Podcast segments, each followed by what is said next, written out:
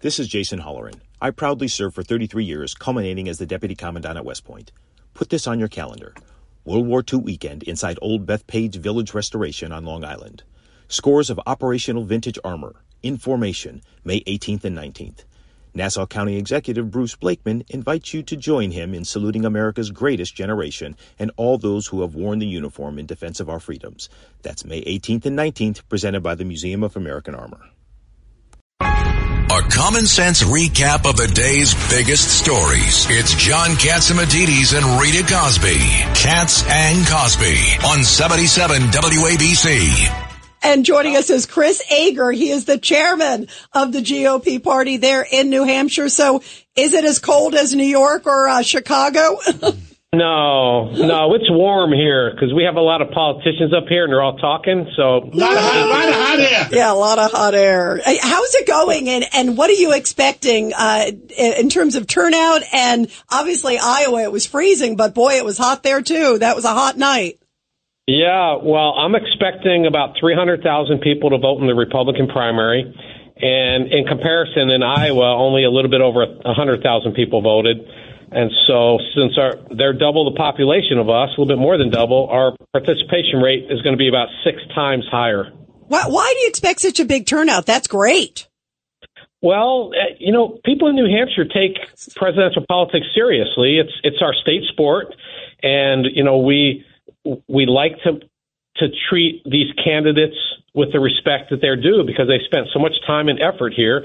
And so you owe it, and it's your civic responsibility to get out there and vote. So we're going to have a great turnout, about 300,000 on the Republican side. The Democrats, they have Joe Biden, who's refused to be on the ballot.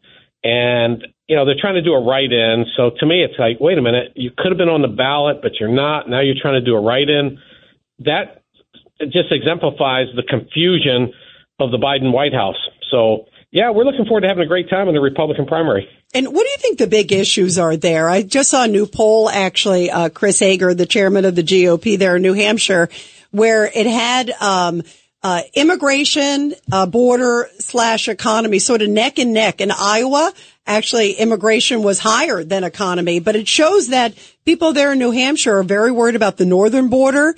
We were just talking with Newt Gingrich about just the huge issues, also the economy, inflation. There's a lot of issues that are affecting folks, and I love New Hampshire. I've been there many times for the primary. Yeah, well, I can tell you the border, I believe, is the top issue right now, and it's the top issue not necessarily because we see physical impacts of people coming across the border, but people here, pay a lot of attention to national news and politics. And the border impacts the entire country, the infrastructure of the country. It also impacts the economy because there's a huge cost to taking so many people so quickly. And we love our immigrants here in New Hampshire. Our legal immigrants are very, very productive and help us quite a bit. And a lot of them are Republicans. I would say most of the immigrants I know are Republicans. So we have nothing against immigrants. It's just the illegal nature, and there's so many. There was one thing, the reason I think it is so hot up here as an issue is there was a Brazilian mass murderer, illegal immigrant, that was captured in Rye, New Hampshire. There were 4 Mexicans caught being smuggled across the northern border. That we have no crime up here to speak of, very, very low crime. And we like to keep it that way. And so any crime at all here is a problem, and we deal with it. And so the illegal immigration, also the fentanyl overdoses, everybody knows somebody impacted by that. And where's it all coming from? It's coming across the border. So it does impact us here, and it impacts the economy. And it's a blatant disregard of our laws, and we just can't have that in a civil society. We've got to enforce the law at the border, and people are frustrated because they know it can be done. It was done just 4 years ago, and the incompetence of the Biden administration's allowing it to continue. Congressman Peter King? Yeah, Chris, this is former Congressman Pete King. I've been in New Hampshire a number of times during presidential primaries, going back to Bob Dole, Rudy Giuliani, and others. And But really is an experience. What you were saying, it's hard to describe unless you've been there. People in New Hampshire really see this as a vested right they have, that they will ask questions. They know it inside out. You can't just come by with a handshake and say, hey, I'm running for president, or I'm supporting Bob Dole, I'm supporting Donald Trump. You have to know your facts. The people really take an interest, probably more than any state in the country.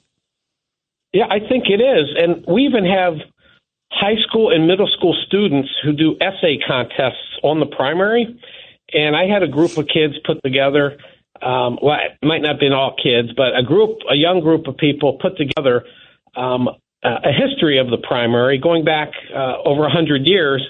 And I now have a little booklet. It's a primer for candidates that we give out to all the candidates, anyone who's, you know, a semi-legitimate even. And we have contact information, the history of the primary, every primary result for the last 100 years, and in a small synopsis, retail stops that we recommend. And this is for people to get a good start. Once they get started, it's up to their staff to take care of the rest. But, you know, we like to make it easy for them to connect with people up here. And, you know, we do take this very seriously, because it's a huge responsibility. Chris, you expect many independents to vote in the primary?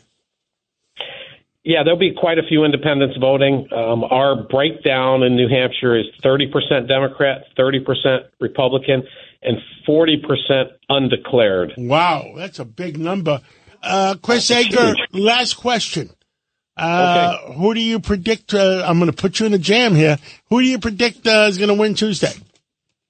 You know, the only thing that I can tell you for certainty is that it's going to be unpredictable. And I can tell you that no matter what the polling says, Don Bolduc was ahead by 10 points in almost every poll in 2022 for Senate. He won by less than 1%. So if it's plus or minus 10%, to me, that's margin of error. So you have no idea. You know, these New Englanders, like me, we just don't like to tell pollsters what we're really going to do. Well, we'll talk to you next Tuesday or Wednesday, and, you know, good luck and stay warm. Thank you so much. Thanks, Chris. Thank you.